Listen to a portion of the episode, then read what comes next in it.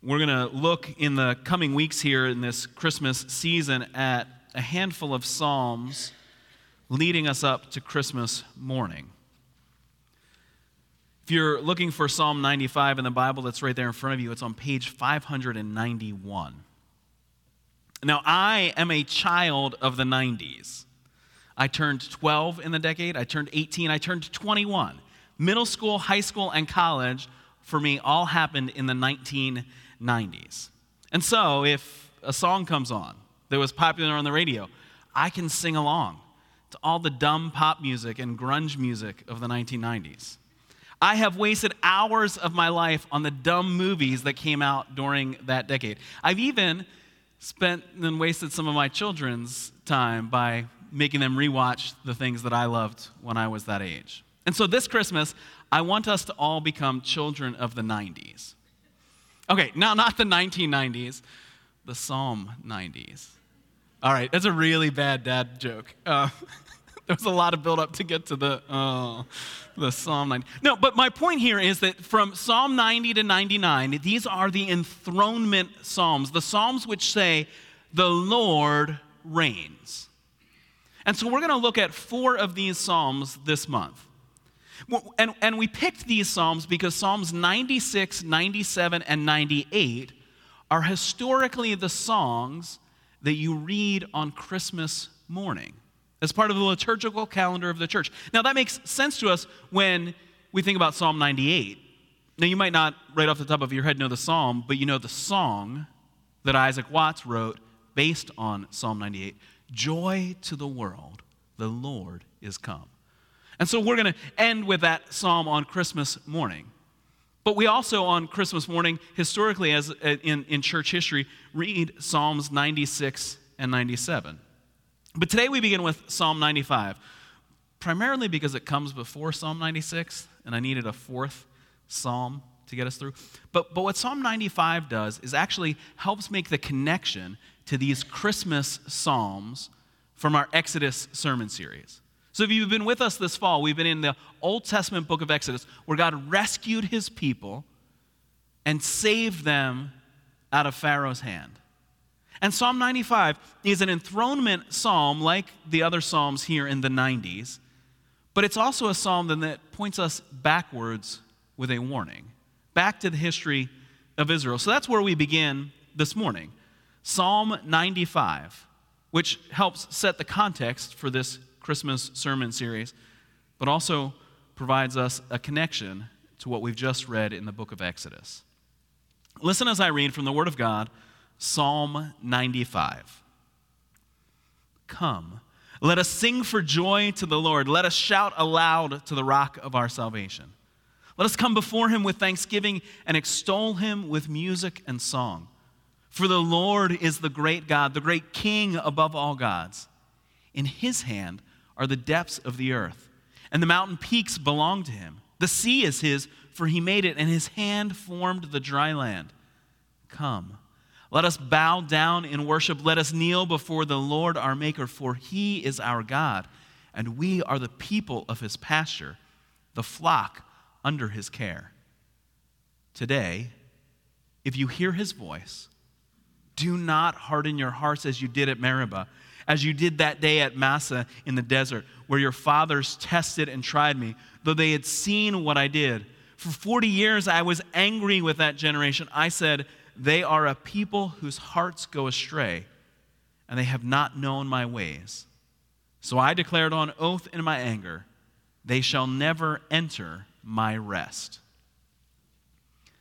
Let me bow in prayer as we listen to the word of God.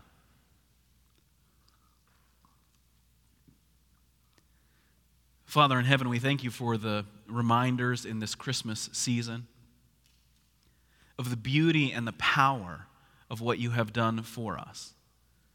That you sent Jesus, born of the Virgin Mary, to be our rescuer, our Savior.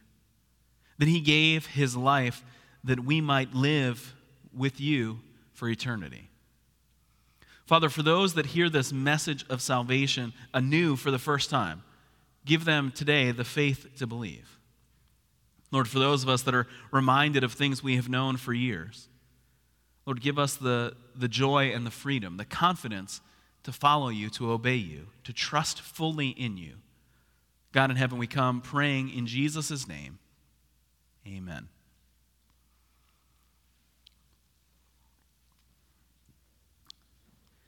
Stephen Matten took his nine year old grandson with him to a classical music performance of the Handel and Haydn Society in Boston a few years ago.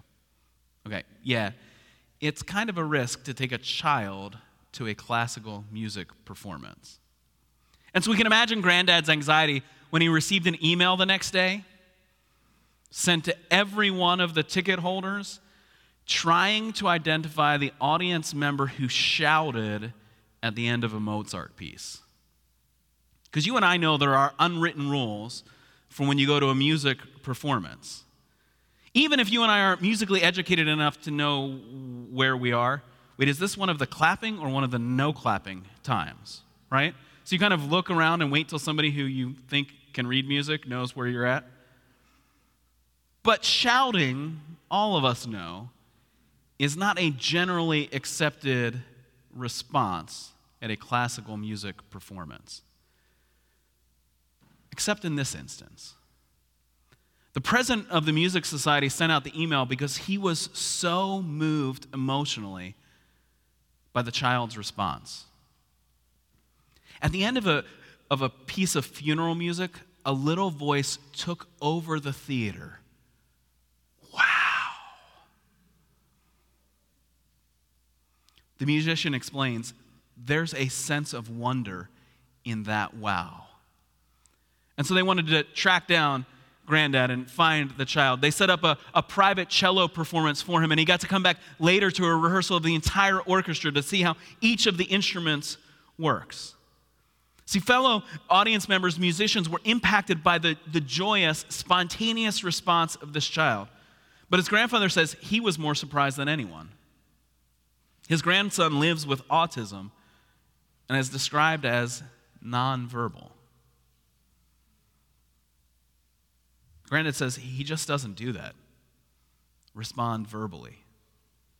Usually he's in a world by himself until the beauty of the music pulled a response out of him. A loud shout that rippled through the entire orchestra hall. Wow! Psalm 95 should create that kind of response from each one of us. A, not so Presbyterian response that actually interrupts the worship service and says, Wow, the God of the universe invites me into relationship with him. Wow, the God who rescued his people is the God who wants to know me. See, sometimes we need the interruptions to remind us how significant what we speak about, what we hear, and what we sing truly is. Now, you heard it even as I read Psalm 95 that, that, that there are two really distinct sections of the psalm. The, the first section, the first seven verses, or at least the first six and a half verses, are a call to worship. Familiar to us that, that we read these not just on a day like today, but we often use Psalm 95 as a call to worship at other times during the year. It was the call to worship in last night's ordination service for the Reverend Jonathan Hatt, now the new assistant pastor at Hope Presbyterian Church, just across the state line. But usually, when we read it as a call to worship, we stop at verse 7. Because there's a radical change of tone from the end of verse 7 through the end. The beginning is, is, a, is a call to worship, an invitation to give praise to God, and then it turns, but today, if you hear God's voice, do not harden your hearts. There's a call to worship and a word of warning, a warning against wandering away from God.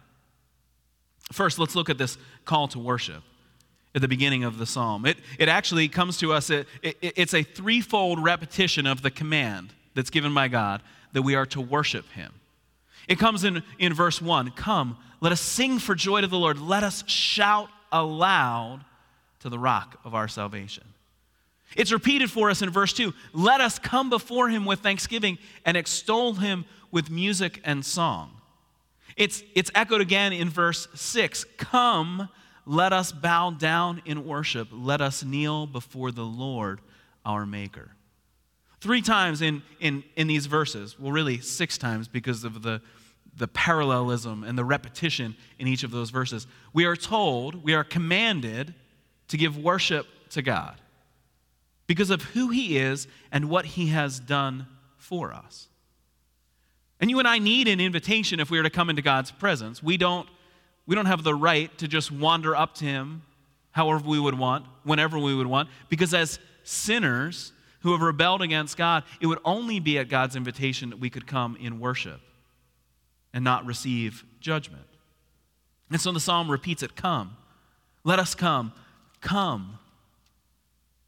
Let us bow down in worship.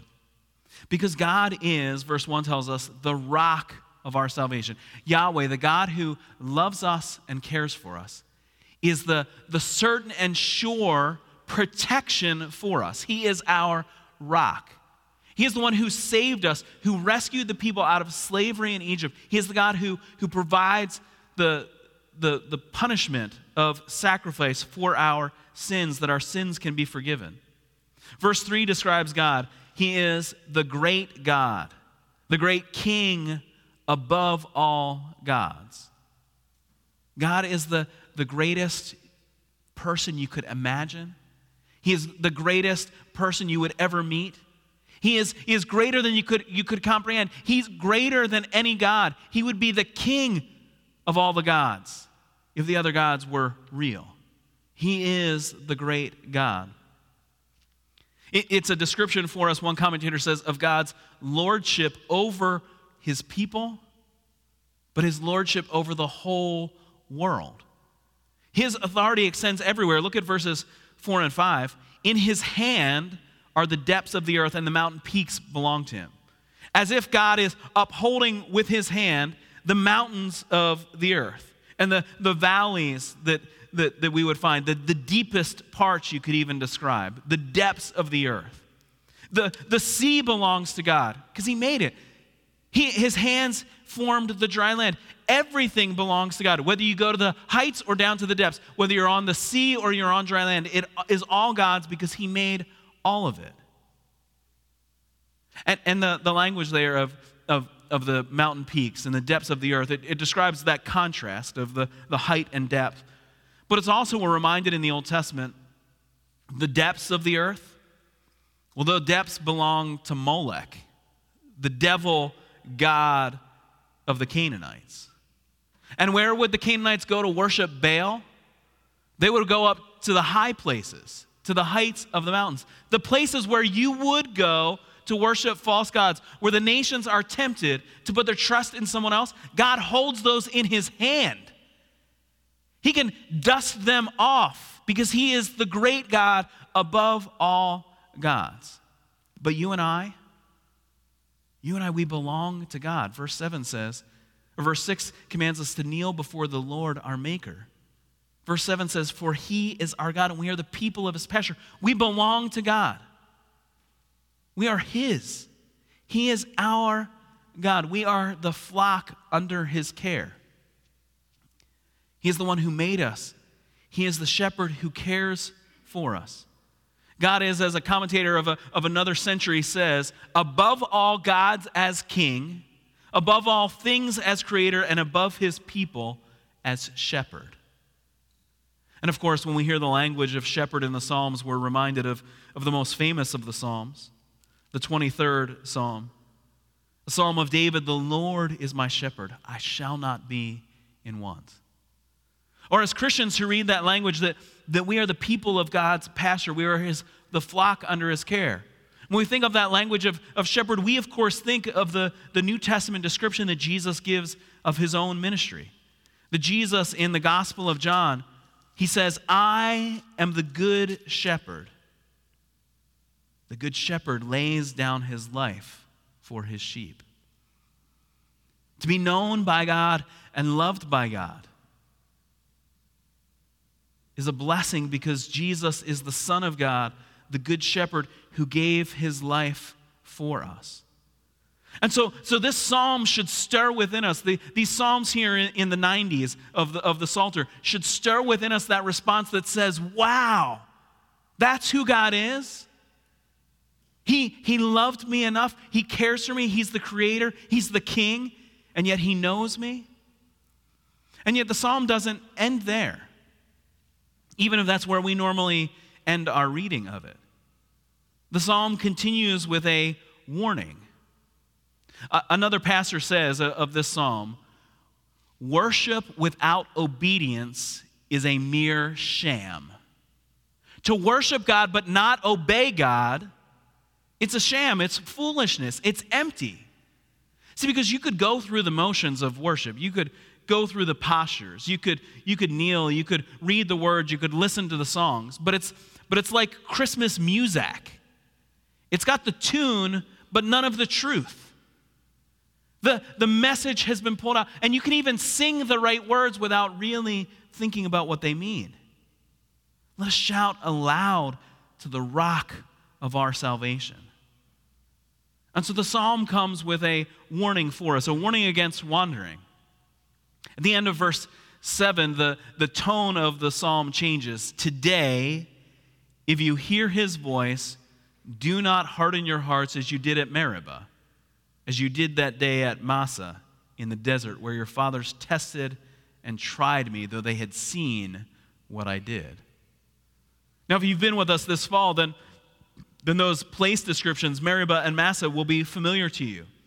Because as the people were rescued out of Egypt, God took them through the wilderness to take them to Sinai so that he could give them their law, his law, so that he could take them into the promised land. But what happened when the people were in the wilderness? They began to grumble and complain. It got so bad that they said, Moses, why did you bring us up out of here so that we and our children will die of thirst? And God miraculously, graciously provides for the people that out of a rock in the wilderness will flow water to rescue these people. But that place is given the name Massah and Meribah because the Israelites quarreled and because they tested the Lord. Massah means testing, Meribah means quarreling. That was the attitude of their hearts. And sadly, this isn't the only time during the wilderness, when they're in the wilderness, that they will have the same response, even though God has daily provided for their needs by providing manna for them every day. He has provided water for them in the wilderness. It, it, it, comes around again in Numbers 20. When the people complain, they are there again, and they, they ask the same question Why did you bring us up out of Egypt to this terrible place where there is no water to drink? And God again miraculously provides water from the rock. And in Numbers 20, we're reminded of the, the sinfulness of the people. These were the waters of Meribah, where the Israelites quarreled with the Lord. So even though they had seen what God had done, even though they had seen God rescue them from Egypt, God knocked down the gods of Egypt with the plagues. Even though they'd seen the, the, wall, the waters of, of the Red Sea separated into, into walls so that they walked across on dry land, they still tested God. They still quarreled with God. So that Psalm 95 says then, the, the judgment which came upon them, for 40 years I was angry with that generation. I said, They are a people whose hearts go astray, and they have not known my ways. So I declared on oath in my anger, they shall never enter my rest. The judgment which was brought on the people for their unfaithfulness fell upon an entire generation. So instead of moving from Sinai directly into the promised land, they're, they're left in the wilderness for a generation, for 40 years, until that generation would perish, never to enter the rest of the promised land that God had offered to them. And their sin is brought to us as a warning. See, it's not merely brought to the, the people in the Old Testament as a warning, that they went on their way up to the temple in Jerusalem should be reminded of what happened at, at Meribah and Massah. No, the New Testament makes clear that this is a warning not just for them, but for us.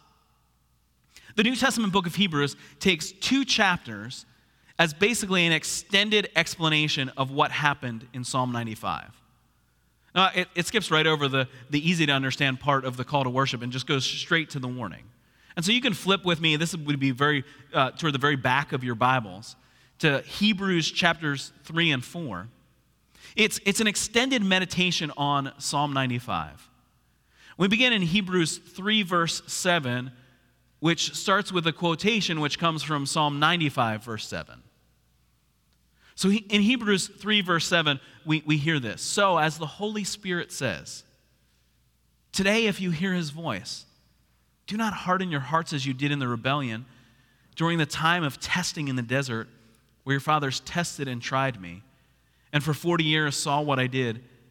That is why I was angry with that generation. I said, Their hearts are always going astray, and they have not known my ways.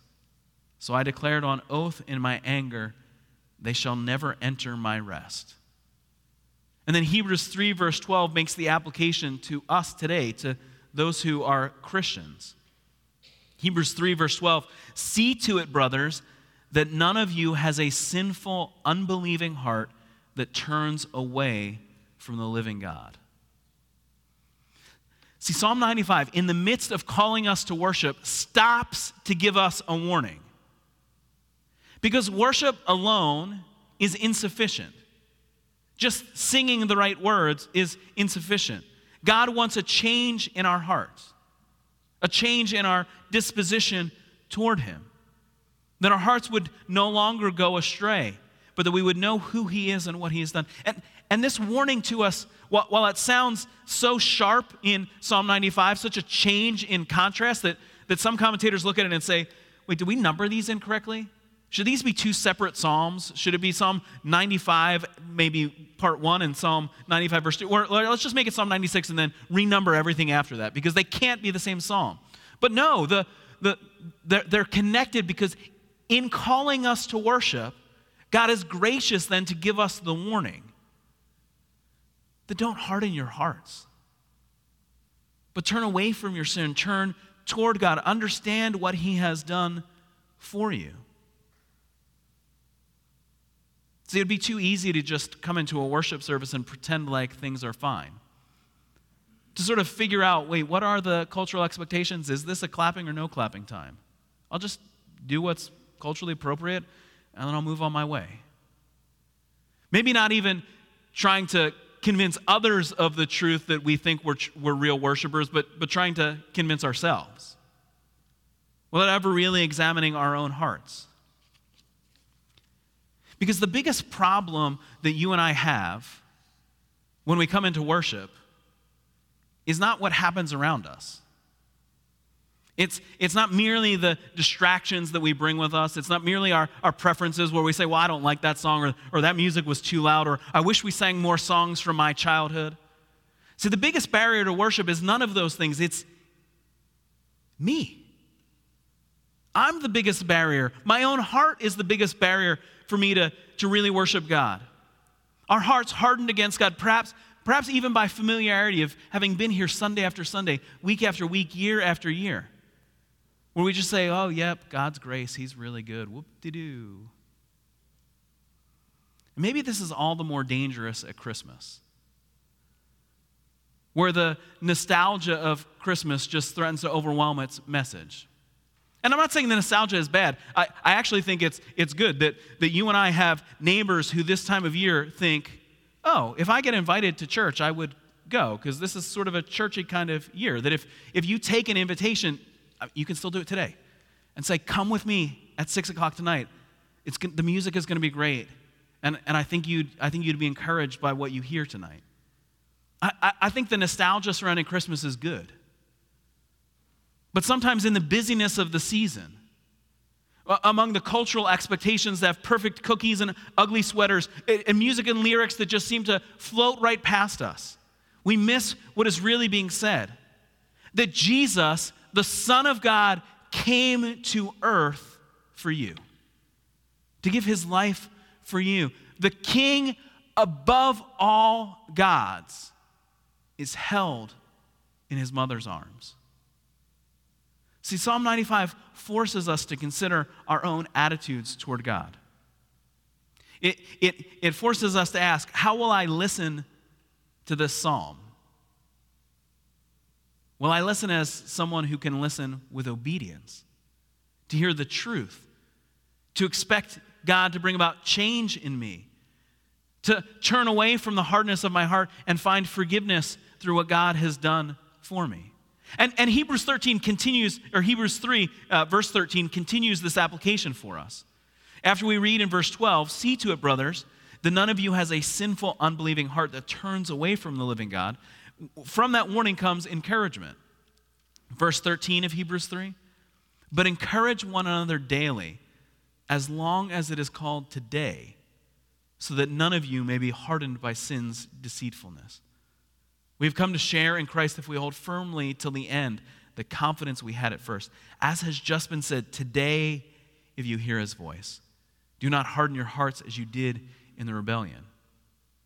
The today of Psalm 95 is today. Today, today, like right now, today.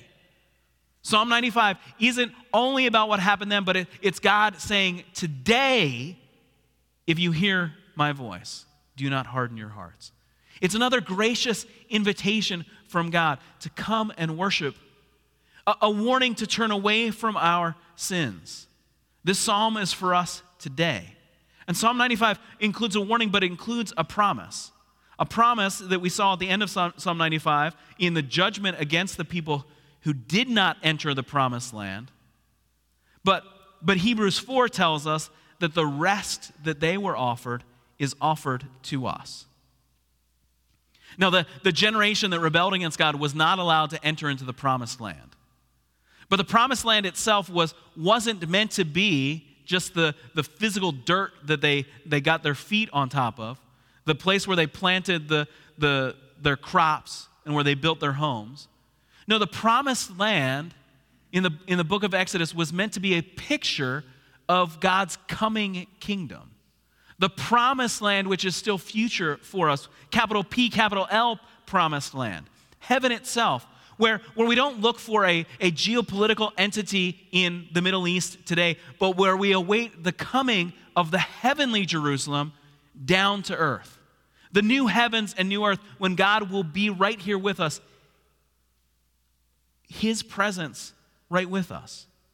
That, that promised land, we're told, is the rest the Sabbath rest that the people are waiting for.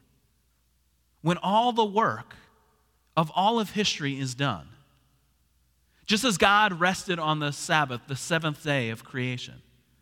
So there is coming a future Sabbath rest, which will last forever when the work of salvation has been accomplished. And Hebrews 4 takes Psalm 95 it says, God warned them that they would never enter his rest. They received punishment, but you and I, you and I still have the promise of this eternal rest given to us today. Look at, look at Hebrews 4, verse 9. There remains then a Sabbath rest for the people of God. For anyone who enters God's rest also rests from his own work, just as God did from his. Let us, therefore, make every effort to enter that rest so that no one will fall by following their example of disobedience.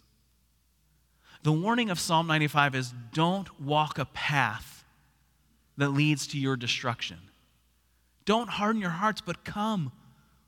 Kneel, bow down before God, humble yourself before the great King, the one who loves you, the one who promises you rest which will last forever. An eternal rest awaits those who belong to God. His sheep will find pasture. He meets our needs. We know the depth of God's love because Jesus, our Savior, came to earth. We, we are now free to worship God as He truly is because we know the depth of His love. And we are empowered to follow Him in obedience because our sins have been forgiven. Psalm 95 calls us to worship and it warns us of the dangers of a hard heart. But the psalm points us in hope toward the rest which God will provide. And Hebrews 4, having, having spent two chapters reflecting on what does Psalm 95 mean for us today, it ends with a, with a great word of encouragement. Listen to, to Hebrews 4, verses 14 through 16. Hebrews 4 14. Therefore, since we have a great high priest who has gone through the heavens, Jesus, the Son of God, let us hold firmly to the faith we profess.